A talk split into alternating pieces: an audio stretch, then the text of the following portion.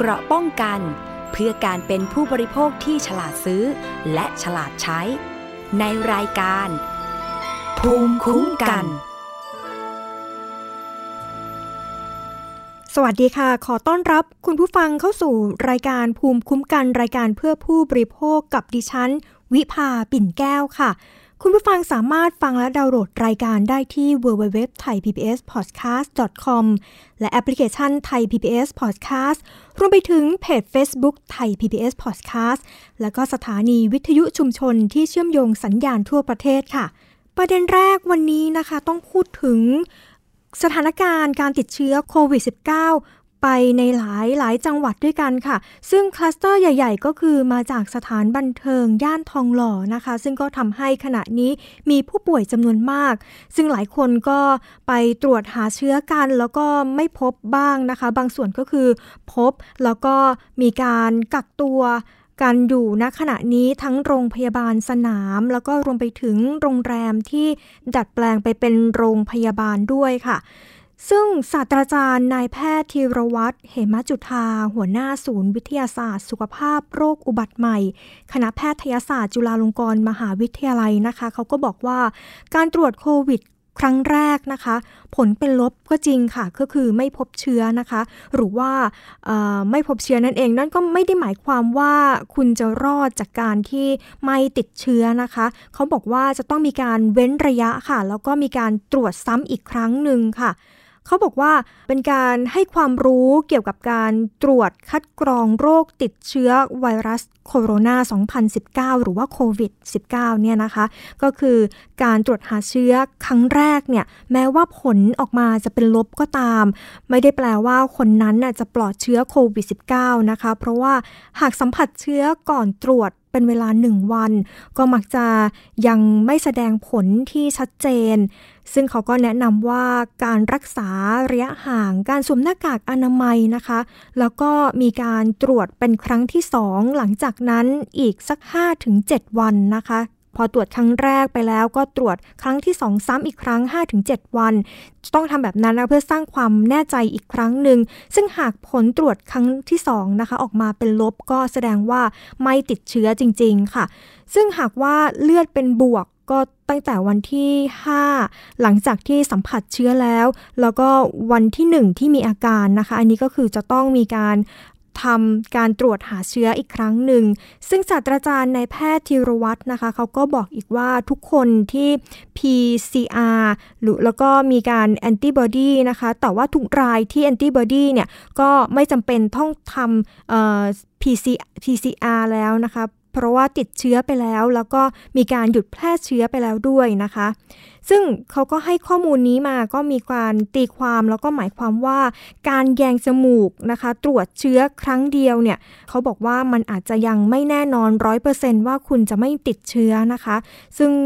คิดที่ว่าคนที่เหลือเนี่ยไม่มีเชื้อจากการตรวจแยงจมูกเนี่ย ปลอดภัย ซึ่งเป็นเรื่องที่ไม่ปลอดภัยนะคะ อันนี้คุณหมอเขาก็ฝากบอกมา แล้วก็การที่พบเลือดเป็นบวกเนี่ยนะคะ แล้วก็มีภูมิคุ้มกันที่ยับยั้งไวรัสในเลือดได้ในระดับสูง ก็ไม่ได้เป็นเครื่องแสดงว่าปล่อยเชื้อไม่ได้นะคะ หรือเมื่อไหร่เนี่ยเลือดที่เป็นบวกต้องทำการแยงจมูกต่อด้วยนะคะ การที่เลือดออกมาเป็นลบเนี่ยครั้งแรกก็ไม่ได้หมายความร้อยเปอร์เซนว่าจะไม่ได้ติดเชื้อ เพราะว่าจากการติดเชื้อหนึ่งวันก่อนตรวจเนี่ยนะคะ ดังนั้นก็ยังคงต้องมีวินัยแล้วก็รักษาระยะห่างอยู่เสมอ แล้วก็ตรวจเลือดครั้งที่สองในช่วง 5-7 วัน เป็นลบก็หมายความว่าไม่ติดเชื้อ ซึ่งเดี๋ยวเราไปฟังเสียงของศาสตราจารย์นายแพทย์ธีรวัตรเหมจุธา หัวหน้าศูนย์วิทยาศาสตร์ สุขภาพโรคอุบัติใหม่ คณะแพทยศาสตร์โรงพยาบาลจุฬาลงกรณ์มหาวิทยาลัยค่ะ ครับการวัดอุณหภูมินั้นนะครับช่วยไม่ได้เลยในขณะนี้นะครับซึ่งเป็นการแพร่เชื้อโดยไม่มีอาการใดๆทั้งสิ้นเรื่องของแอลกอฮอล์นั้นเป็นสิ่งจำเป็นนะครับ เพราะว่ามือที่ไปสัมผัสกับพื้นผิว หรือว่ามือที่สัมผัสกับหน้าตัวเองนะครับ หรือว่าคนที่ปล่อยเชื้อได้นั้น ก็จะจับใบหน้าตัวเองแล้วก็ไปป้ายสู่พื้นผิวที่อื่นนะครับ เพราะฉะนั้นเรื่องเจลแอลกอฮอล์นี่ยังเป็นเรื่องสำคัญอยู่ แต่ในขณะเดียวกันนะครับ การน้ำย้ำเน้นตอนนี้นะครับ ก็คือเอ่อนอกจากวินัยส่วนตนที่ได้เรียนให้ทราบนะครับตัวนั้นเองต้องมีความร่วมมือกันกับสถานบริการที่ต้องเข้มงวดมาก ๆ เพราะว่าถ้าหากว่าปล่อยให้เกิด กิจกรรมอยู่กิจการนะครับ ที่ทำให้เกิดมีการแพร่เชื้อแล้ว ตอนนี้จะทำให้โรคนั้นระบาดไม่หยุด แต่ที่สำคัญก็คือนะครับ ตอนนี้ทางการนะครับ จะต้องนำมาซึ่งการตรวจซึ่งเข้าถึงทุกคนได้ ในทุกพื้นที่นะครับ แล้วก็ทุกจังหวัด โดยที่จะต้องเป็นที่ตรวจได้ง่าย ราคาถูกและในขณะเดียวกันเนื่องจากว่าเราทราบดีว่า ถ้าหากว่าเพิ่งติดเชื้อมานะครับ ภายในระยะเวลาหนึ่งวันหรือสองวันที่ผ่านมา ไม่ว่าการตรวจด้วยอะไรก็ตาม ก็อาจจะไม่พบแต่ในขณะเดียวกันต้องตรวจซ้ำอีกทีหนึ่งนะครับ ภายในระยะเวลาห้าถึงเจ็ดวัน เพราะฉะนั้นในกรณีอย่างนี้นะครับ ก็คงต้องมีการตรวจผสมผสานกัน ไม่ว่าจะเป็นเรื่องของการตรวจว่องไวรวดเร็ว เช่นการตรวจเลือดปลายนิ้ว ซึ่งตรงนี้นะครับในประเทศไทยเองยังไม่มีชุดตรวจชุดใดเลยที่อนุมัติออกมา และสามารถตอบโจทย์ตรงนี้ได้ นั่นก็คือเมื่อเจาะเลือดปลายนิ้วแล้ว พบว่ามีการติดเชื้อจริงนะครับหนึ่งร้อยเปอร์เซ็นไม่หลุดรอดเลย ซึ่งชุดตรวจที่ผ่านออกมาณขณะนี้แล้วมีความผิดพลาดโดยที่เรายอมรับไม่ได้นะครับ ซึ่งต้องอรีบหามาด่วน และในขณะเดียวกันนะครับ ต้องประชาสัมพันธ์ให้ประชาชนทราบนะครับว่าการที่ตรวจด้วยการแยงจมูกนั้น แล้วก็มาตรวจหาเชื้อนั้น เป็นการตรวจซึ่งไม่ได้แม่นยำร้อยเปอร์เซ็นต์ดังนั้นเองการตรวจด้วยการแยงจมูกนั้นนะครับ ในการตรวจครั้งแรก ถ้าได้ผลลบนั้นนะครับ ห้ามคิดว่าตัวเองไม่มีเชื้อหรือไม่ติดเชื้อจำเป็นที่ต้องตรวจครั้งที่สองและอาจจะต้องถึงครั้งที่สาม ซึ่งนอกจากนี้นะคะศาสตราจารย์นายแพทย์ธีรวัตรนะคะเขาก็ยังบอกถึงคลัสเตอร์ที่เกิดขึ้นล่าสุดนี้นะคะแล้วก็มีการขยายเป็นวงกว้างไปทั่วประเทศเลยนะขณะนี้ที่มาจากสถานบันเทิงย่านทองหล่อค่ะ ซึ่งสภาพอากาศสภาพ แวดล้อมของผับของบาร์ของเล้าต่างๆเนี่ยนะคะก็คือมีสภาพที่ค่อนข้างที่จะปิดมิดชิดนะคะไม่มีการระบายของอากาศ ซึ่งก็เป็นผลมาจากการทำให้การติดเชื้อโควิด -19 เนี่ยกระจายอย่างแพร่ไปอย่างรวดเร็วค่ะ เดี๋ยวเราไปฟังเสียงของศาสตราจารย์นายแพทย์ธีรวัตรกันค่ะย้ำเน้นนะครับว่าในเรื่องของโควิด -19 นั้นเเป็น โรคที่สามารถติดต่อได้นะครับ ค่อนข้างได้ง่าย ในกรณีที่ไม่ได้รักษาวินัยส่วนตนนะครับและในขณะเดียวกันก็ไม่ได้รักษาระยะห่างโดยเฉพาะที่อยู่ในสถานที่ที่แออัดนะครับ แล้วก็อากาศถ่ายเทไม่สะดวกหรือว่าที่อับ แล้วในขณะเดียวกันนั้นก็มีการออยู่เป็นกลุ่มนะครับ ในที่แคบๆแล้วก็เป็นเวลานานๆ และในขณะเดียวกันเนี่ยพฤติกรรมที่อยู่ในสถานที่นั้นๆนะครับ อาจจะเอื้อมหน่วยให้มีการแพร่ไวรัสเข้าไปในหมู่คนทางการพูดการไอจามนะครับหรือการหัวเราะอะไรต่างๆเหล่านั้นเป็นต้นสถานการณ์ตอนนี้นะครับในระลอกสามนะครับ จะไม่เหมือนกับระลอกที่แล้วนะครับระลอกที่แล้วนั้น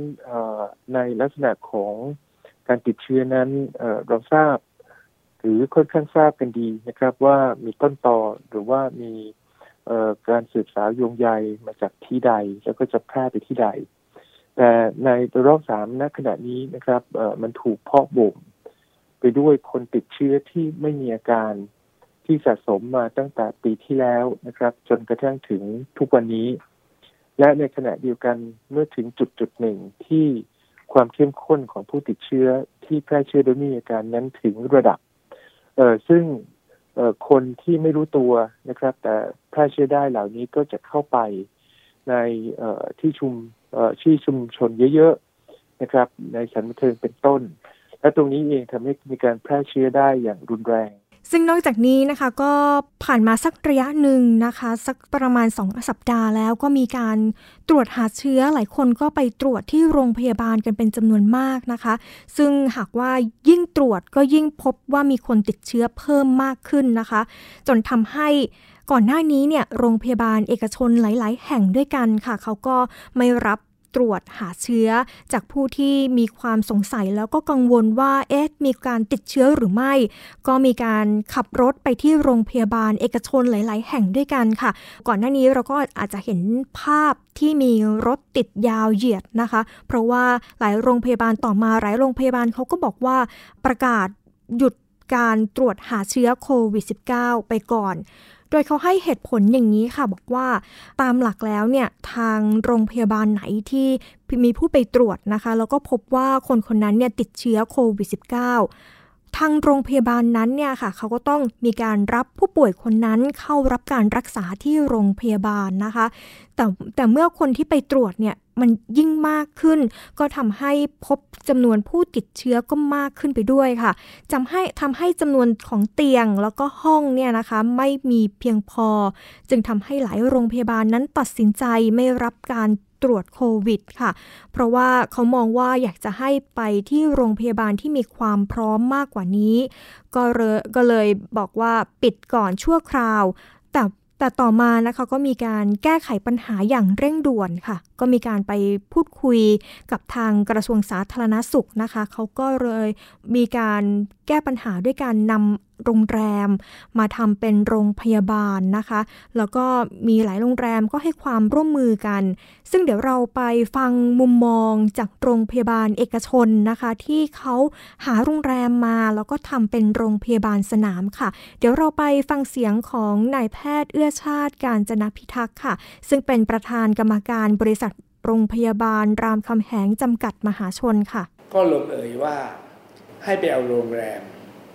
นะครับ ปัจจุบันเนี่ยตั้งแต่โควิดมาจะมีโรงแรมประเภทหนึ่งนะครับ เป็นโรงแรมที่ทำงานร่วมกับโรงพยาบาล ที่เขาเรียกว่า ASQ ก็คือโรงแรมที่เอาคนที่ออกมาจากต่างประเทศมาอยู่ในประเทศไทย ก็เข้าอยู่โรงแรมนี้ 14 วัน ในโรงแรมนี้เนี่ยโรงโรงแรมก็บริการสถานที่ โรงพยาบาลก็จะดูเรื่องของเรื่องสุขภาพ ไปดูว่าคนไข้เนี่ย คนที่มาอยู่ยังไม่เป็นคนไข้นะเขามีไข้ไหมไปวัดไข้ครับ แล้วทำเนสทำทำทำสวอบจมูกเนี่ยเพื่อดูโควิดสองครั้ง จึงจะออกจากโรงแรมที่ที่ที่การกักกันตัวเนี่ยนะครับคอรันทีนเนี่ยนะเรียกง่ายๆที่เก็บตัวเออเรียกเก็บตัวเพราะกว่า ที่เก็บตัวไว้ออกไปนอกได้แล้วถ้าทิพดีท่านก็ดีนะครับ ท่านบอกว่า ถ้างั้นเอางี้ไหมให้ไปเอาโรงแรมเนี่ยที่เราเนี่ยเป็นที่ เก็บตัวของคนมาจากต่างประเทศอยู่แล้ว ซึ่งมีพื้นฐานที่เขาตรวจแล้วพอใช้ได้ ให้โรงพยาบาลเนี่ยไปคุยกับโรงแรม แล้วบอกว่าขอทำงานร่วมกัน จะเอาคนที่มีเชื้อโควิดที่ไม่มีอาการนะครับ ถ้ามีอาการต้องอยู่โรงพยาบาลอันนี้เราก็ตอนนี้มีอาการไม่มีอาการแล้วก็ต้องไปอยู่โรงพยาบาลหมดเอาไปอยู่โรงแรม เพราะนั้นวันนี้จึงเริ่มตรวจกันได้ใหม่นะครับ อันนี้ผมก็เลยว่าถ้าพูดโดยทั่วไปผมว่าประชาชนคนไทยที่โชคดี โชคดีที่กระทรวงสาธารณสุขกรมสาธารณบริการเนี่ยเขาปรับปรับทำให้เราเนี่ยทำงานได้ ทั้งนี้เป้าหมายก็คือเพื่อให้คนที่มีเชื้อโควิด ไม่ออกจากที่ที่ตัวเองควรจะอยู่ไปที่ไหน จึงเอามาเก็บตัวเอามาเก็บตัวไว้ วันนี้ก็เริ่มวันนี้ก็ได้เริ่มใหม่แล้วครับโรงพยาบาลตอนนี้ผมว่าวินาทีนี้เขาอาจจะมัดไม่ต่ำกว่าสี่ห้าร้อยห้องแล้วนะซึ่งมันใช่ไหมฮะแต่ถ้าเราตรวจไปเรื่อยๆก็ไม่พอแล้วก็โรงพยาบาลก็มีหน้าที่ที่จะต้องไปหาโรงแรม หรือโรงแรมบางคนก็เสนอตัวไปยังกรมสนับสนุนบริการสุขภาพเขาก็มาบอกเราว่าโรงแรมนี้อยู่ใกล้กัน ส่วนใหญ่เราจะเลือกใกล้ๆกันจะได้ทำงานกันง่าย นะครับก็คือถ้าสมมติว่าณขณะนี้พบผู้ติดเชื้อก็ต้องเอาไปไว้ที่โรงแรมใช่แล้วพยาบาลพอเราส่งไปหมดเราต้องส่งไปนะครับ ทางโรงแรมก็จะดูเรื่องหนึ่งเรื่องห้อง แต่เขาจะไม่เข้าไปนะครับเขาจะทำความสะอาดเมื่อคนไข้คนนี้ออกแล้วสองจะส่งอาหารหน้าประตูใช่ไหมครับ และเอื้อมโดยความสะดวกอื่นๆใช่ไหมครับ โรงพยาบาลก็จะดูแลเรื่องสุขภาพ เช่นก็ คงก็คงไปถามเรื่องเจ็บแค่ได้ป่วยเป็นยังไง แต่คนคนที่ติดเชื้อเหล่านี้ที่เราจะส่งไปโรงแรมเนี่ยจะต้องไม่มีอาการนะครับ ถ้ามีอาการก็ต้องกลับมาเข้าสู่โรงพยาบาลนะครับนะส่วนใหญ่อาการก็จะเกิดขึ้นสักสามสี่ห้าวันแรกนะฮะหลังจากนั้นแล้วก็กักตัว เพราะหนูคงรู้ว่าไอเชื้อโปรตีนที่มันเป็นตัวโควิดเนี่ยนะครับ ถ้ามันผ่านไป สายสุดไม่เกิน 14 วัน ไอเชื้อตัวเนี้ยมันก็ตายตายไป ไม่สามารถจะไปแพร่ต่อไปได้นะครับนี่แหละ คนที่บอก เอ้ยตรวจตั้งนานแล้วพบเชื้อ พบซากเชื้อคือคือซากเชื้อนะเขาไม่ได้ดูเขาดูเชื้อเนี่ย คือดูร่างรูปร่างหน้าตา ไม่ดูว่ามีชีวิตหรือไม่มีชีวิตผมดูไม่ได้พบเชื้อตายแล้ว คือเราไม่รู้เลยว่า เราจะเจอวันละกี่คน ช่ไหมครับ มันก็คาดการไม่ได้ นี่เราไปเช่าโรงแรมไว้สองเดือนครับนะฮะเพื่อเพื่อที่ได้ครับครับไปแต่ถ้ามีก็จะไปหาอีกครับก็ดูในน้องไปก่อนครับ ทางโรงแรมเขาก็ว่างอยู่แล้ว ก็ยินดีร่วมมือนะครับก็ว่างก็ว่างก็โชคดีครับประเทศไทยกรุงเทพนะครับ ที่มีโรงแรมเยอะ ถ้าไม่มีโรงแรมเยอะหนูลองนึกว่าภาพไป เอาลงเตรียมเอาไงอู้แล้วนอนกันเยอะแยะไม่สะดวกห้องน้ำห้องท่านี่เขาอยู่เป็นส่วนตัวใช่ไหมครับ โรงแรมก็สบาย ก็ถือว่าเป็นความสบาย ก็ถือว่าประเทศไทยโชคดีครับ ที่ที่ทางกระทรวงสาธารณสุขเขาดูแลพวกเราดีนะครับดูแลดีนะฮะดูทั้งดีทั้งได้มาตรฐานนะฮะแล้วก็มีความดูให้มีความสะดวกสบายเท่าที่ควร ซึ่งการแก้ปัญหาของกระทรวงสาธารณสุขขณะนี้นะคะ นอกจากจะนำโรงแรมมาทำเป็นโรงพยาบาลสนามแล้ว ก็ยังจัดทำโรงพยาบาลสนามนะคะ เพื่อที่จะรองรับผู้ป่วยที่เพิ่มจำนวนมากขึ้นทุกวันอีกด้วยค่ะ ซึ่งขณะนี้ก็มีหลายจุดด้วยกันนะคะ อย่างเช่นในกรุงเทพมหานครแล้วก็ต่างจังหวัดด้วย อย่างเช่นที่โรงพยาบาลสนามที่มหาวิทยาลัยธรรมศาสตร์สูงรังสิตนะคะ ก็มีกว่า 300 เตียงด้วยกันณขณะนี้นะคะ ส่วนที่โรงพยาบาลสนามของกรุงเทพมหานครเองก็ได้มีการเตรียมความพร้อม รองรับผู้ป่วยโควิด -19 นะคะ ที่จะมีแนวโน้มเพิ่มขึ้นมากขึ้นเรื่อยๆ ค่ะ เบื้องต้น กรุงเทพมหานครก็ได้มีการจัดเตรียมโรงพยาบาลสนามเอาไว้ 4 แห่งด้วยกันนะคะ ก็คือ โรงพยาบาลผู้สูงอายุบางขุนเทียน บริเวณเขตบางขุนเทียนค่ะ สามารถรองรับได้ 500 เตียงนะคะ แล้วก็โรงพยาบาลราชราชพิพัฒน์นะคะ เขตทวีวัฒนารองรับได้ 200 เตียงค่ะแล้วก็สนามกีฬาเฉลิมพระเกียรติ 84พันษาบางบอนเขตบางบอนนะคะ ซึ่งก็รองรับได้200 200 เตียงนะคะ แล้วก็ศูนย์กีฬาบางกอกอารีนาบริเวณเขตหนองจอกนะคะ ก็รองรับได้ 350 เตียงค่ะซึ่งนอกจากนี้ก็มีโรงพยาบาลสนามของกระทรวงกลาโหมนะคะ ก็เปิดเฉพาะกรุงเทพมหานครแล้วก็ปริมณฑลซึ่งก็รองรับได้ 3,195 เตียงค่ะ แล้วก็รวมไปถึงต่างจังหวัดก็รองรับได้ 2,000 เตียงด้วยกันนะคะรวมแล้วขณะนี้นะคะของกองทัพบบกก็สามารถรองรับได้ประมาณ 5,000 เตียงค่ะ ซึ่งในจำนวนนี้ก็เป็นโรงพยาบาลสนามของกองทัพบบก เตรียมไว้ 12 แห่งทั่วประเทศนะคะ รวม ๆ แล้วก็ประมาณ 2,220 เตียงด้วยกันค่ะ ส่วนที่โรงพยาบาลสนามเชียงใหม่นะคะ ก็มีการเปิดโรงพยาบาลสนามด้วยกัน รวมไปถึงจังหวัดนครสวรรค์ก็มีนะคะ แล้วก็อีกหลาย ๆ ที่ค่ะ ซึ่งก่อนหน้านี้ก็มีผู้ป่วยมา มารีวิว การเข้าพักนะคะที่โรงพยาบาลสนามด้วยค่ะ ว่าจะต้องมีการเตรียมอุปกรณ์อะไรบ้าง หรือว่าเตรียมความพร้อม เตรียมนำสิ่งของใด ๆ ติดไม้ติดมือเข้าไปบ้างนะคะ ก็มีการเปิดเผยข้อมูลนี้ผ่านทาง Facebook ของเขาเองค่ะ ซึ่งเขาก็เป็นหนึ่งในผู้ป่วยที่มีการติดเชื้อโควิด -19 นะคะ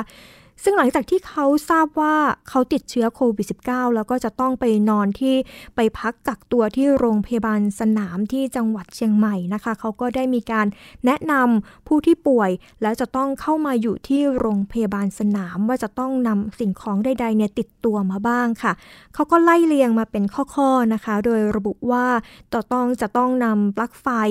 เข้าไปด้วย เพราะว่าบางจุดเนี่ยไม่มีปลั๊กไฟให้เสียบนะคะ แล้วก็รวมไปถึงของใช้ส่วนตัวต่างๆ อย่างเช่นแปรงสีฟัน ยาสีฟัน ครีมอาบน้ำแชมพู ครีมทาตัว ครีมทาหน้า แม้แต่ผ้าเช็ดตัวนะคะ เขาก็บอกว่าจะต้องมีการเตรียมไปด้วยนะคะ เตรียมตัวไป บอกว่าคล้ายๆ กับเหมือนการไปพักแรมค่ะ ซึ่งก็บอกว่าใช้ของตัวเองเนี่ยดีที่สุดค่ะ รวมไปถึงแบตสำรองด้วยนะคะ เผื่อเวลาฉุกเฉินก็จะได้นำแบตสำรองมาเสียบใช้ได้ รวมไปถึงห้องน้ำนะคะเขาก็บอกว่าห้องน้ำในที่โรงพยาบาลสนามของจังหวัดเชียงใหม่เนี่ยเขาก็บอกว่าไม่มีสายฉีดนะคะ จะต้องเตรียมเทชชู่เปียกมามาเองด้วยค่ะ แล้วก็ถ้าหากว่าเหงาก็สามารถเตรียมอุปกรณ์ iPad อะไรต่างๆนะคะ สามารถไปดูดูหนังดูอะไรต่างๆ ที่แก้เหงาได้ด้วยค่ะ รวมไปถึงหมอนผ้าห่มแล้วก็ที่รองนั่งด้วยนะคะ ซึ่งเขาบอกว่าหากคิดว่า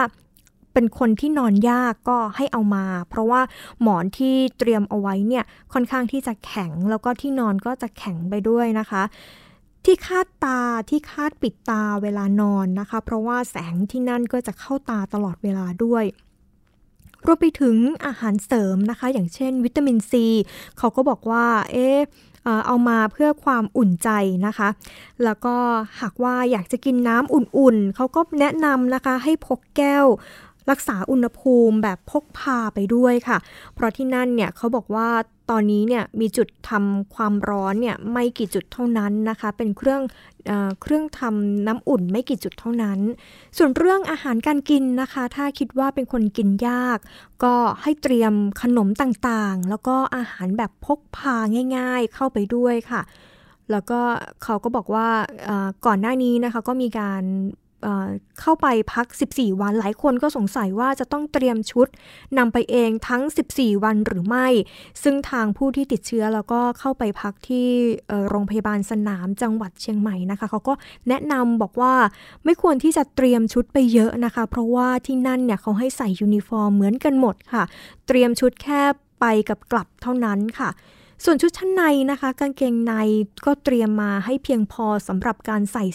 14 วันด้วยกันนะคะ เพราะที่นี่เขาบอกว่าไม่มีเครื่องซักผ้า แล้วก็แนะนำสำหรับผู้ชายเองนะคะ ก็ควรที่จะเลือกซื้อที่เป็นกางเกงในกระดาษนะคะ เพราะว่าใส่แล้วก็ทิ้งไปเลยก็เพื่อที่จะลดเชื้อโรคได้ด้วยค่ะสำหรับผ้าอนามัยนะคะสำหรับผู้หญิงก็ตอนนี้เขาก็บอกว่าทางผู้หญิงเนี่ยก็ยังมี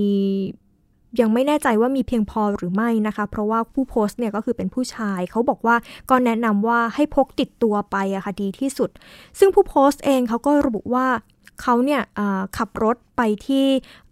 ที่โรงโรงพยาบาลสนามที่จังหวัดเชียงใหม่ด้วยตัวเองนะคะ เพราะเพราะว่าเขาบอกว่าถ้ารอรถไปรับเนี่ยก็คงจะไม่ได้รักษาง่าย ๆ เพราะว่าคิวต่อการต่อคิวเนี่ยค่อนข้างที่จะเยอะมากค่ะ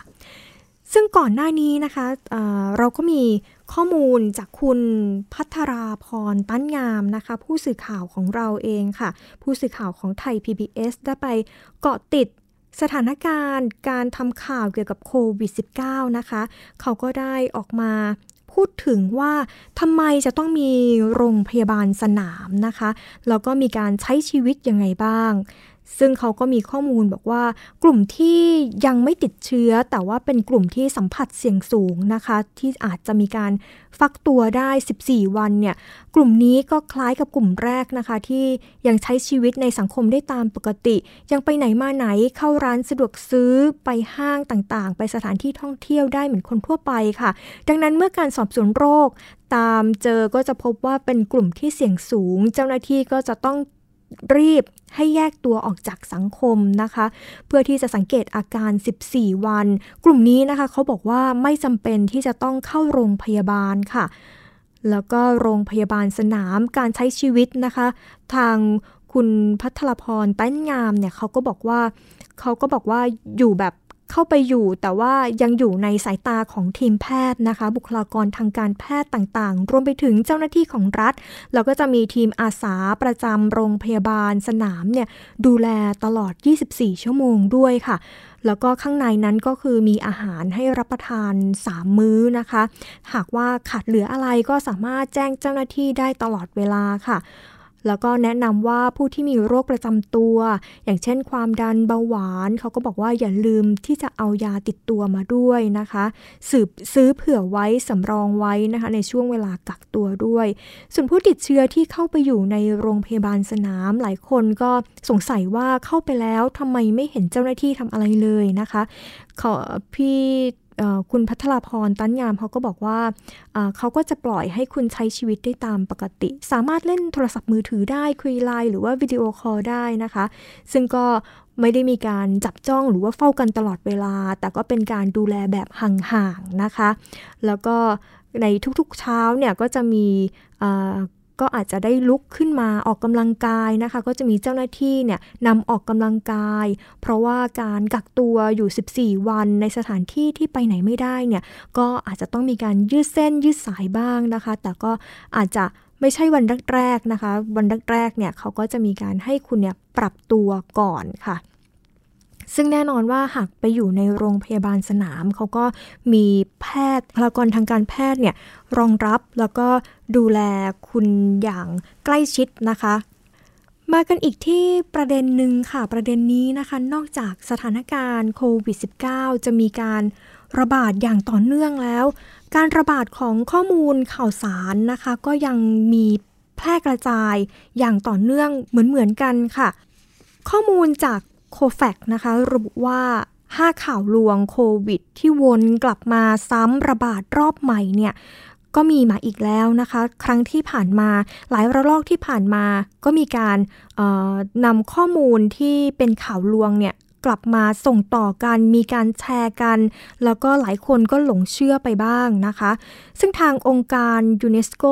ก็เคยกล่าวเอาไว้ว่านอกจากแพทย์พยาบาล บุคลากรทางการแพทย์แล้วเนี่ยก็ยังมีข้อเท็จจริง ที่จะช่วยรักษาชีวิตเราไว้ได้ ดังนั้นการตรวจสอบแหล่งที่มาของข้อมูลให้ชัดเจนก่อนที่จะเชื่อหรือว่าส่งต่อ จึงจำเป็นในยุคสถานการณ์โควิด -19 ยุคนี้นะคะ แล้วก็การแสวงหาความจริง ร่วมกับ ร่วมกันจากทุกฝ่ายทุกฝ่ายเนี่ยก็ให้แน่ใจก่อนที่จะยอมรับว่าข้อมูลข่าวสารข่าวสารนั้นเนี่ยจะช่วยรักษาคนจากโรคระบาดข้อมูลข่าวสารนั้นได้นะคะ โดยเฉพาะข้อมูลที่วนซ้ำกลับไปกลับมาในแพลตฟอร์ม สื่อสังคมออนไลน์ที่เป็นแบบวงเปิดวงปิดแบบนี้นะคะ แล้วก็รวมไปถึงวัฒนธรรมความเกรงใจที่ทำให้ ไม่มีการท้วงติง หรือว่าไม่มีการแก้ไขข้อมูลที่มีการส่งต่อกันมาในกลุ่มเพื่อน รวมไปถึงเเพื่อนร่วมงานแล้วก็เครือญาติด้วยนะคะ จึงทำให้ข้อมูลลวงนั้นเนี่ยหรือว่าข้อมูลไม่จริงเนี่ยก็วนไปวนมาอย่างไม่มีที่สิ้นสุด เช่นในการระบาดรอบใหม่นี้นะคะของประเทศไทย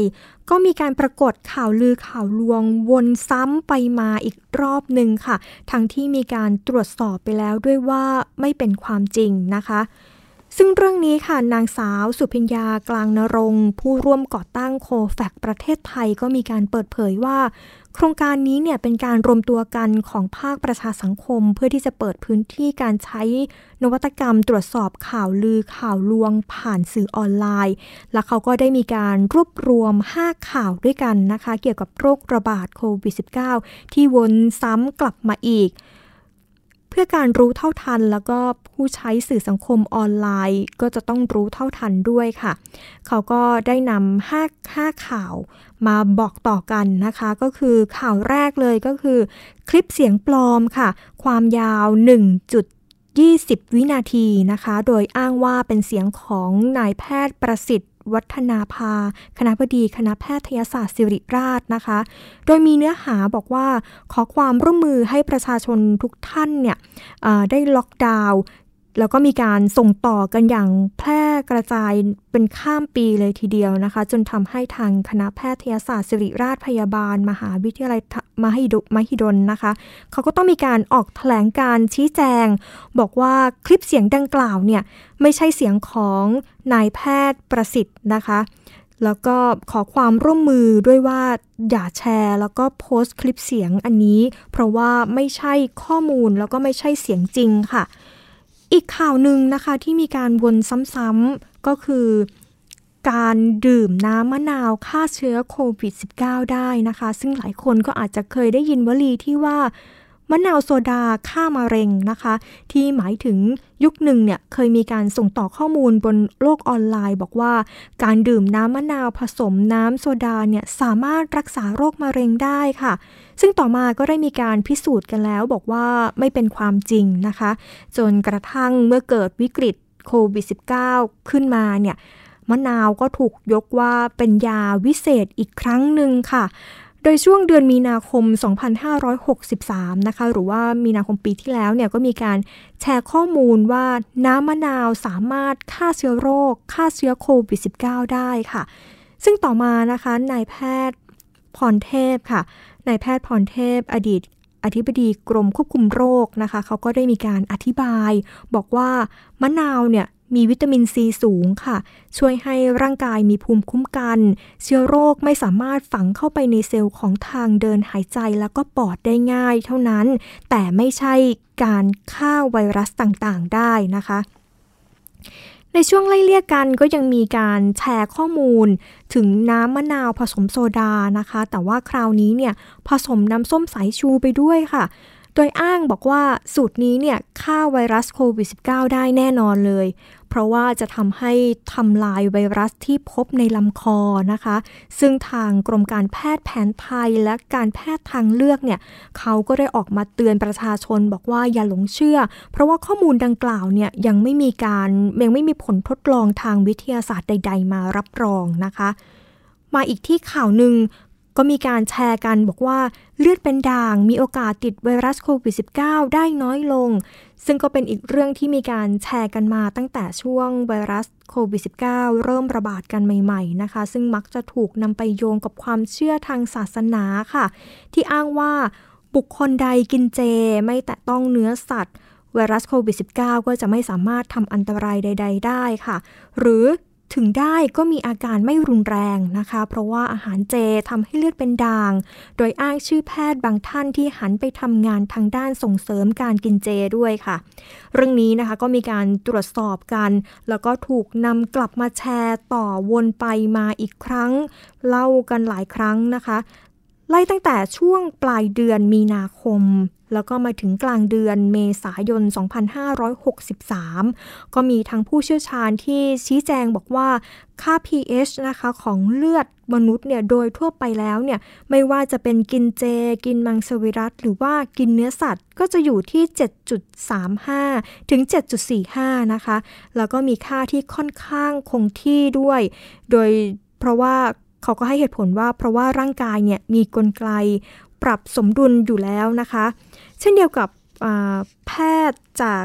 โรงพยาบาลตำรวจเขาก็ได้มีการอธิบายบอกว่ายืนยันอีกเสียงหนึ่งค่ะ เรื่องค่า pH ของเลือดมนุษย์เนี่ย ก็จะอยู่ที่ 7.35 ถึง 7.45 แล้วก็การบริโภคผักและผลไม้ก็ไม่สามารถเปลี่ยนค่าใด ๆ ได้นะคะ ส่วนที่บอกว่าด่างฆ่าเชื้อไวรัสได้นั้นเนี่ยก็เป็นปัจจัยภายนอกร่างกายนะคะ อย่างเช่น การใช้น้ำยาฆ่าเชื้อที่มีฤทธิ์ เป็นด่างรุนแรง เช็ดถูสิ่งของต่างๆนะคะ ส่วนกรณีของเรื่องชวนเชื่อนะคะ เรื่องสุขภาพที่ระบุถึงวิธีฆ่าไวรัสโควิด -19 ด้วยการกินผลไม้ที่มีฤทธิ์เป็นด่าง ซึ่งทางกรมควบคุมโรคเขาก็ได้ออกมาชี้แจงนะคะ บอกว่าประเด็นนี้เนี่ย ข้อความดังกล่าวเนี่ยนะคะก็เป็นข้อมูลเกินจริงนะคะ ซึ่งก็ไม่ถูกต้องแล้วก็นำกลับมาวนซ้ำๆใหม่อีกครั้งหนึ่งนะคะ ก็ขอยืนยันเลยนะคะ บอกว่าการรับประทานผลไม้ที่มีฤทธิ์เป็นด่างเนี่ยมีผลในการช่วยฆ่าเชื้อไวรัสโควิด -19 อันนี้คือไม่เป็นความจริงนะคะ แล้วก็มีอีกข่าวหนึ่งที่วนกลับมาซ้ำๆกันค่ะ ก็คือพัสดุไปรษณีย์นะคะ ที่เป็นแหล่งแพร่เชื้อโควิด -19 เมื่อวันที่ 4 มกราคมที่ผ่านมานะคะ ก็บริษัทไปรษณีย์ก็มีการแจ้งผ่านเว็บไซต์ของทางบริษัท โดยบอกว่ามีการส่งข้อความทางผ่านทางสื่อสังคมออนไลน์ ระบุว่า ปไปรษณีย์เนี่ยนะคะ แจ้งเตือนเมื่อได้รับจดหมายหรือว่าพัสดุให้แยกไว้ก่อน 24 ชั่วโมง หรือฉีดพ่นยาด้วยน้ำยาฆ่าเชื้อก่อนที่จะนำเข้าบ้านนะคะ เพราะว่ามีผู้ติดเชื้อโควิด -19 จากพัสดุไปรษณีย์แล้ว ว่าเรื่องนี้เนี่ยไม่เป็นความจริงค่ะ พร้อมกับย้ำว่าบริษัทไปรษณีย์ไทยเนี่ยมีมาตรการป้องกันการระบาดโควิด -19 นะคะ ทั้งการทำความสะอาดรถขนส่งพัสดุไปรษณีย์ ไปรษณีย์ต่างๆนะคะ แล้วก็ตลอดจนสำนักงานที่มีประชาชนมาใช้บริการก็มีการทำความสะอาดอย่างต่อเนื่องค่ะ แล้วก็มาอีกที่ข่าวหนึ่งนะคะ อันนี้ก็เป็นข่าวสุดท้ายที่มีการส่งต่อกัน แล้วก็เป็นข้อมูลที่เป็นข่าวลวงทั้งนั้นนะคะ ซึ่งก็เขาระบุว่าการยืนตากแดดเนี่ยก็สามารถฆ่าเชื้อโควิด -19 ได้ ซึ่งเรื่องนี้นะคะก็ปรากฏเป็นข่าวครั้งแรกเมื่อปีที่แล้วนะคะ ประมาณเดือนมีนาคมค่ะ แล้วก็มีการตรวจสอบกัน ก็มีการ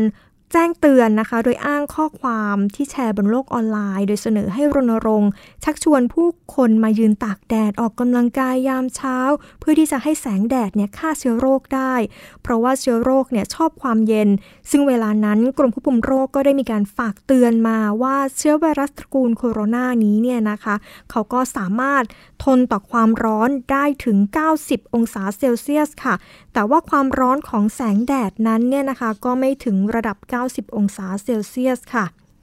แล้วก็ต่อมาก็ทางกรมควบคุมโรคนะคะเขาก็ได้ออกมาชี้แจงเรื่องนี้บอกว่าไม่เป็นความจริงนะคะ ซึ่งนางสาวสุพิญญาเขาก็ระบุว่า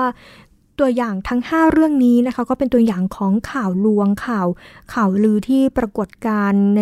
ช่วงของโรคระบาดของข้อมูลข่าวสารที่เกี่ยวกับสถานการณ์การระบาดของโควิด -19 ซึ่งแม้ว่าจะมีการพิสูจน์กันไปแล้วว่าไม่เป็นความจริง แต่เมื่อเวลาผ่านไประยะหนึ่งค่ะ ก็จะถูกนำกลับมาแชร์กันบนโลกออนไลน์อีกครั้ง ซึ่งก็ยังไม่นับรวมข่าวลวงอีกหลายอีกหลายข่าวจำนวนมากนะคะ ที่เกี่ยวกับประเด็นเรื่องสุขภาพแล้แล้วก็ประเด็นอื่นๆอีกด้วยค่ะ อีกข่าวหนึ่งนะคะามากันที่ปคบรวบหนุ่มแสบนะคะ ที่นำ ขายถุงมือแพทย์ผ่าน Facebook ค่ะ จนทำให้นายทุนอิสราเอลเนี่ยหลงเชื่อ ถึงกับสูญเงินไปนับ 10 ล้านบาทเลยทีเดียวนะคะ ซึ่งตำรวจปคบก็ได้นำกำลังเข้าจับกลุ่มชายคนหนึ่งค่ะ อายุ 33 ปีในข้อหาช่อโกงประชาชน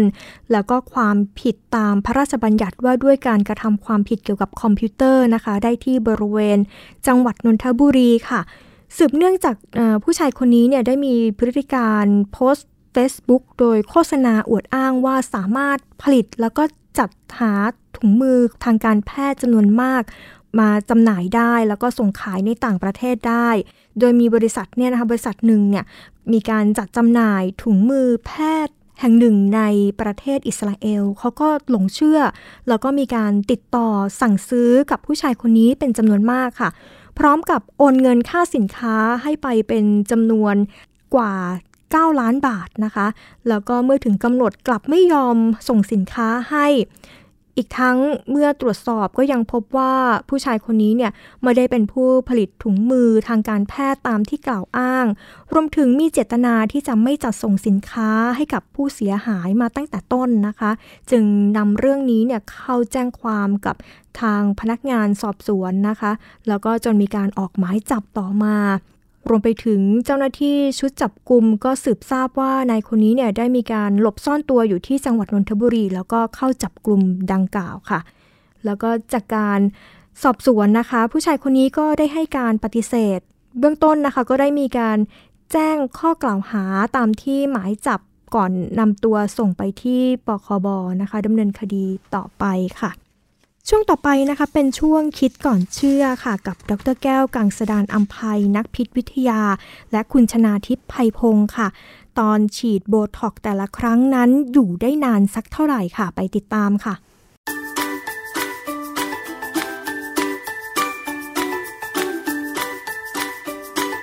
ช่วงคิดก่อนเชื่อ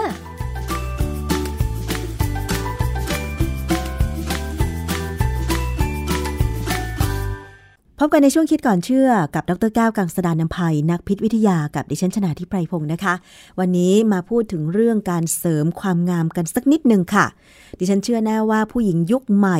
คงไม่มีใครไม่รู้จักโบท็อกนะคะ ซึ่งโบท็อกนี้เนี่ยเป็นที่นิยมของสาวๆรุ่นใหม่ ถ้าไปฉีดโบท็อกแล้วเนี่ยจะทำให้ลดเลือนริ้วรอยนะคะ ซึ่ง มันจะได้ผลดีมากกว่าครีมชนิดไหน ๆ อีกนะคะ แต่ว่าสารโบท็อกนี้เนี่ยมันคืออะไร หลายคนก็อาจจะพอทราบแล้ว แต่คุณผู้ฟัง การฉีดโบท็อกแต่ละครั้งเนี่ยแต่ละยี่ห้อนะอยู่ได้นานไม่เท่ากัน อย่างที่ฉันเคยไปถามหมอ และเคยไปใช้บริการบางครั้งเนี่ยนะคะ คุณหมออธิบายว่าถ้าเป็นยี่ห้อที่มาจากอเมริกาเนี่ยจะอยู่ได้นานกว่าและแพงกว่า แต่ถ้าเป็นยี่ห้อจากเกาหลีใต้เนี่ย จะอยู่ได้สั้นกว่า แล้วก็ถูกกว่า เป็นเพราะอะไรมีงานวิจัยอะไรเกี่ยวกับโบท็อกบ้าง ต้องไปถามอาจารย์แก้วค่ะ อาจารย์คะโบท็อกมันคืออะไรคะอาจารย์โบท็อกเนี่ยเป็นชื่อการค้านะ คือจริงๆเนี่ยเวลาเราพูดถึงโบท็อกเนี่ยเราพูดถึงการใช้สารพิษ ชื่อ botulinum toxin หรือ botulin มันมีสองชื่อนะฮะแต่เป็นหมายความถึงสารเคมีตัวเดียวกันโบท็อกนี่เป็นชื่อการค้า ซึ่งเขา ตั้งชื่อขึ้นมาโดยบริษัท Allergan นะบริษัท Allergan Inc. เนี่ยเป็นบริษัทในอเมริกานะฮะโบท็อกเนี่ยจริงๆมันเป็นตัวอย่างของการนำเอาสารเคมีตามธรรมชาติเนี่ยมาใช้ประโยชน์ในลักษณะที่เป็นยาได้นะฮะที่อเมริกาเนี่ยเขาขึ้นทะเบียนเป็นยาได้นะฮะแต่จริง ๆ แล้วเนี่ยตัวโบท็อกที่ค้นพบครั้งแรกๆเนี่ยมันเป็นสารพิษที่ร้ายแรงที่สุดในโลกที่สิ่งมีชีวิตจะผลิตได้ มันมันร้ายแรงมากเลยง่ายๆนะ เท่ากับหัวเข็มหมุดเล็กๆเนี่ยนะฆ่าหนูขาวได้ล้านตัวโอ้สำหรับคนที่ไปฉีดโบท็อกเนี่ยนะ กล้ามากที่จะเสี่ยงตาย อืเพราะว่าถ้าเขาใช้ขนาดผิด มันก็จะอันตรายถึงชีวิตได้ แต่ว่าโอกาสจะมีอันตรายถึงชีวิตค่อนข้างจะน้อยหนึ่งเพราะว่าคนที่ทำเนี่ย ถ้าเป็นหมอเนี่ยเขาต้องเป็นผู้ที่เชี่ยวชาญมีใบอนุญาต อันที่สองโบท็อกมันแพงมาก ๆ ค่ะ มันเป็นสารพิษที่แพงมากๆ เพราะว่าผมไปดู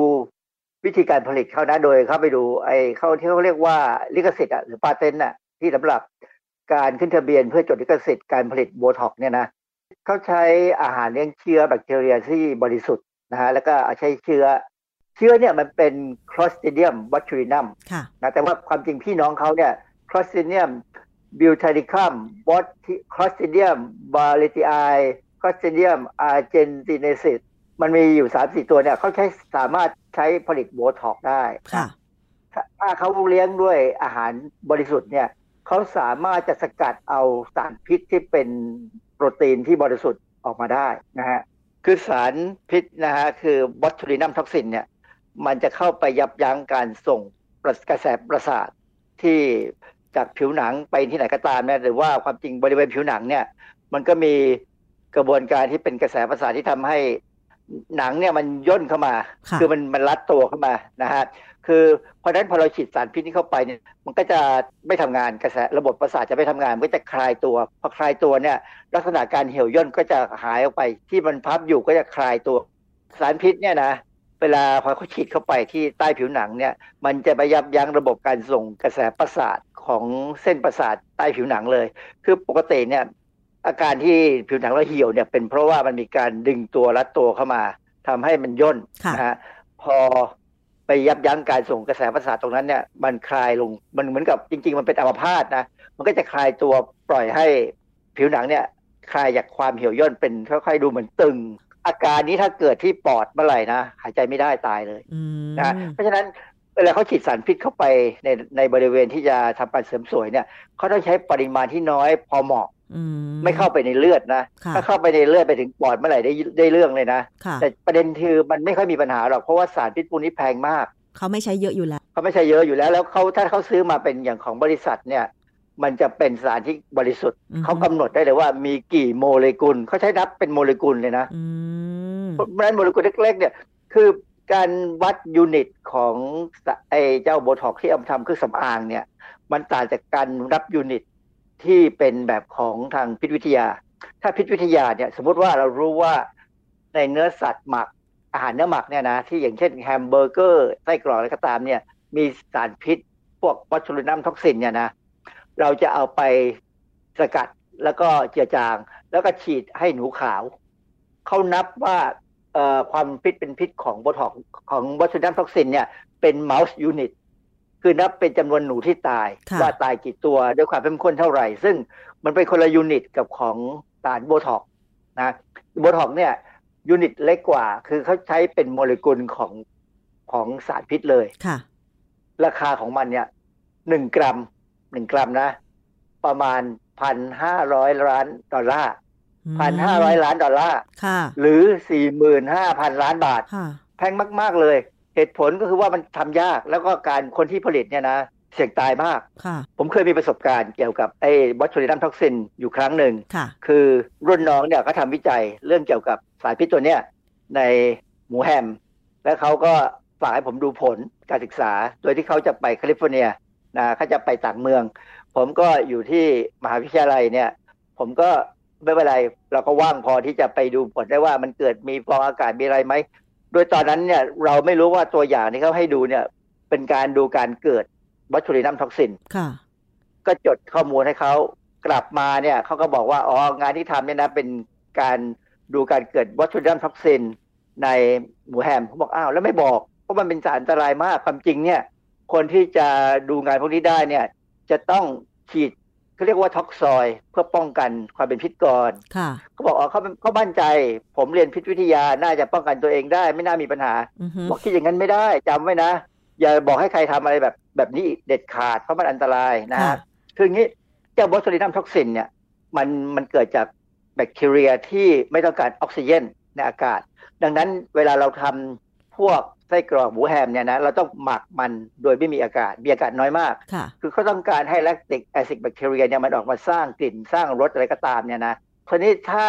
กระบวนการผลิตเนี่ยสกปรกมีขี้ฝุ่นเข้าไปเนี่ยสปอร์ของแบคทีเรีย Clostridium botulinum เนี่ยสปอร์มันอยู่ในอากาศทั่วไปเนี่ยเยอะแยะบนโต๊ะเราก็มีเพียงแต่ว่ามันไม่ก่ออันตราย เพราะว่าเรามีออกซิเจนอยู่ในอากาศแต่ถ้ามันไปอยู่ในเนื้อสัตว์ที่ไม่มีอากาศหรืออากาศน้อยเนี่ย มันสามารถจะเจริญได้ แล้วระหว่างที่มันเจริญเนี่ย มันจะมีการสร้างสปอร์ช่วงการสร้างสปอร์ของเขาเนี่ยเขาจะสร้างสารพิษออกมา แล้วพอสปอร์มันแตกออกมากลายเป็นตัวแบคทีเรีย คือแบคทีเรียเขาจะเปิดตัวออกมาเป็นเป็นตัวแบคทีเรียทีเขามีสองเขามีสองภาคภาคหนึ่งอยู่นิ่งๆเป็นสปอร์แต่อีกภาคหนึ่งเป็นตัวแบคทีเรียที่เจริญแบ่งตัวได้เนี่ยนะเขาจะปล่อยสารพิษออกมา ซึ่งประเด็นอันที่หนึ่งคือสิงสารพิษที่จะเป็นอันตรายเนี่ยนะแต่ช่วงการสร้างสปอร์เนี่ยมันจะมี กลิ่นเหม็นของไฮโดรเจนซัลไฟด์สูงมาก เพราะฉะนั้นถ้าเราเห็นเนื้อหมัก เช่นไส้กรอกหมูแฮมเบคอนอะไรก็ตามเนี่ยมีกลิ่นเหม็นให้ทิ้งเลย อย่ากินเด็ดขาดเพราะแสดงว่าคงมีปัญหาแล้วล่ะะกลิ่นเหม็นจะสังเกตได้ยังไง มันจะมีกลิ่นยังไงอาจารย์ อย่างเช่น กลิ่นเหม็นเหมือนน้ำเน่า หรือกลิ่นเหม็นหืนเป็นน้ำเน่าเลยไฮโดรเจนซัลไฟด์เนี่ยคือกลิ่นแก๊สไข่เน่าเห็นมาก จริง ๆ เนี่ย คนที่จะมีปัญหาจาก วัตถุลินัมท็อกซินในเนื้อสัตว์เนี่ยในอาหารที่หมักเนี่ยนะคือคนที่เมา เพราะว่าเวลาเรากินเหล้าเข้าไปเนี่ย ประสาทรับกลิ่นเนี่ยมันจะค่อนข้างจะเสียไปนะฮะเขาบอกว่าคนเมาเนี่ยสามารถกินขี้หมาได้เพราะว่าเขาจะไม่ได้กลิ่นเท่าไหร่นะฮะเพราะฉะนั้นเนี่ยในอเมริกาเนี่ยกรณีที่มีคนตายด้วย Clostridium botulinum toxin เนี่ยนะคือคนเมาทั้งนั้นเอาแล้วเขาไปกินยังไงอาจารย์ เขาเมาไงเมากลับบ้านมาไปเจอไส้กรอกหมูแฮมเก่าๆที่เมียทิ้งเอาไว้ไม่ยอมไม่เอาทิ้งถังขยะอะไรแต่ทิ้งไว้ในตู้เย็นเนี่ย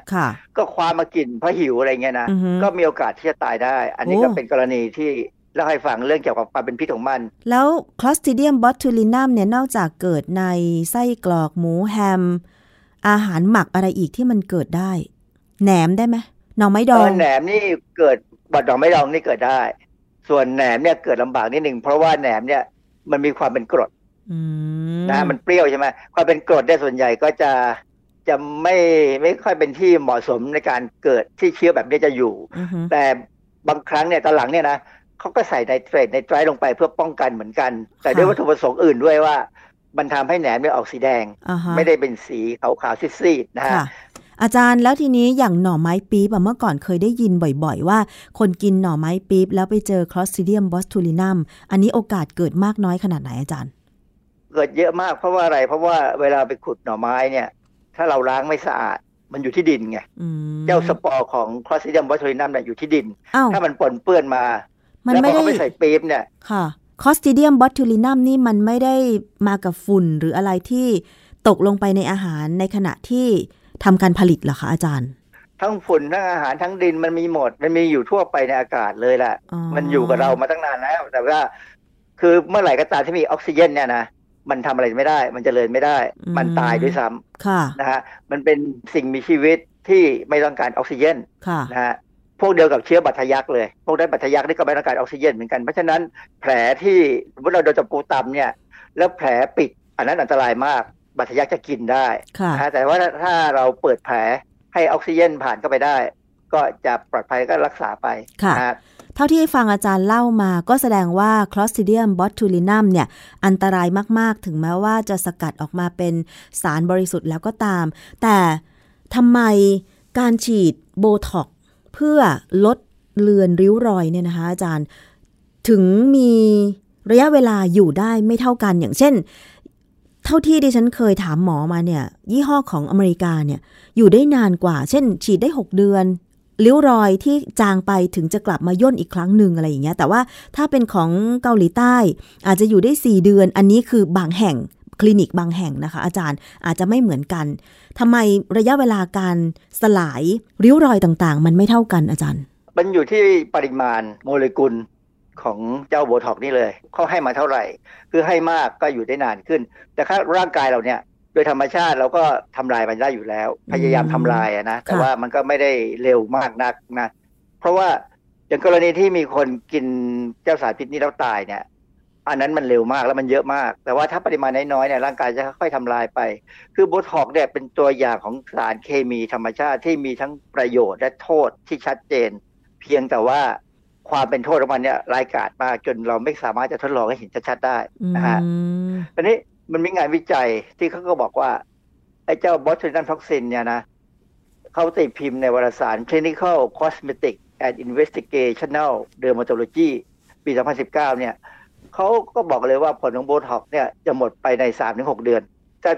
ทุกอย่างเนี่ยมันขึ้นกับอายุเพศ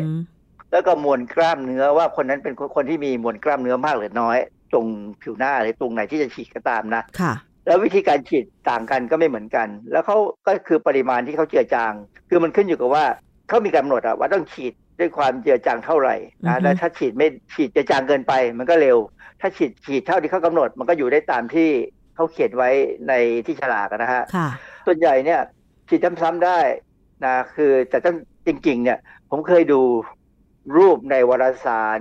Aesthetic Surgery Journal ปี 2016 เนี่ยเขามีรูปให้ดูเลยว่า ผู้หญิงที่หน้าตาแบบคางออกเหลี่ยมๆเนี่ยนะค่ะเขาฉีดโบท็อกซ์จนหน้าเรียวได้อะดูแลวสวยเลย ยืนยันอาจารย์ แต่ว่ามันมันเรียวได้จริงเพราะเหตุผลมันคงทำให้กล้ามเนื้อมันตึงตรงนั้นตึงตรงนี้มั้งนะค่ะแต่ว่าพอนึกถึงใจว่าวันนี้เดินมาสวยๆ อีกสองสาเดือนเดินมาแล้วหน้ากลายเป็น บานออกไปอย่างเงี้ยอือฮึคนจะมีความรู้สึกยังไง เพราะฉะนั้นต้องคอยสังเกตหน้าตัวเองแล้วรีบไปเติม ซึ่งมันก็จะกินเงินพอสมควรนะเพราะมันแพงใช่ไหมฮะแล้วอาจจะมีผลข้างเคียง เช่นเขาบอกว่ามีอาการเคี้ยวอาหารลำบาก ขยับปากพูดลำบากมีอาการเกร็งตัวของกล้ามเนื้อบริเวณที่ถูกฉีด ที่ผมจำได้แน่ๆอาจารย์เคยสอนบอกว่า เขาจะมีอาการยิ้มอยู่ตลอดเวลา กลายเป็นแบบคือคล้ายๆกับบล็อกหน้าไว้อาจารย์ คือคือเขาไปฉีดที่แถวปากเนี่ย มันจะยิ้มถาวรมันก็ก็กลายเป็นเหมือนกับไปเป็นนางงาม เหมาะกับการเป็นนางงามมั้งโบท็อกซ์เนี่ยซึ่งก็ความจริงเนี่ยผมผมทราบว่านางงามเวลาเขาขึ้นเวทีเนี่ยเขามีวิธีการที่จะทำให้ยิ้มได้ดีๆ แบบยิ้มยิ้มค้างได้ก็คือ การใช้ลิปมัน ลิปที่ทาปากไอ้ประเภทที่กันปากแตกเนี่ยทาเข้าไปที่เหงือกอือฮึแล้วมันจะยิ้มอยู่ตลอดเวลาได้อะไรอย่างนี้ใช่ไหมอือฮึเพราะฉะนั้นฉีดใช้โบท็อกซ์ก็ไม่ต้องใช้ทาแล้วก็ใช้วิธีปล่อยไปเลย ก็เป็นอาชีพที่เสี่ยงตายเหมือนกันนะค่ะ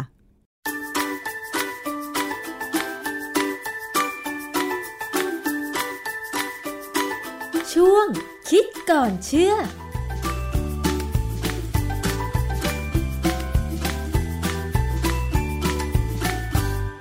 สำหรับวันนี้นะคะก็ได้รวบรวมข่าวเด่นประจำสัปดาห์ ตลอดทั้งสัปดาห์มาให้คุณผู้ฟังได้รับฟังค่ะ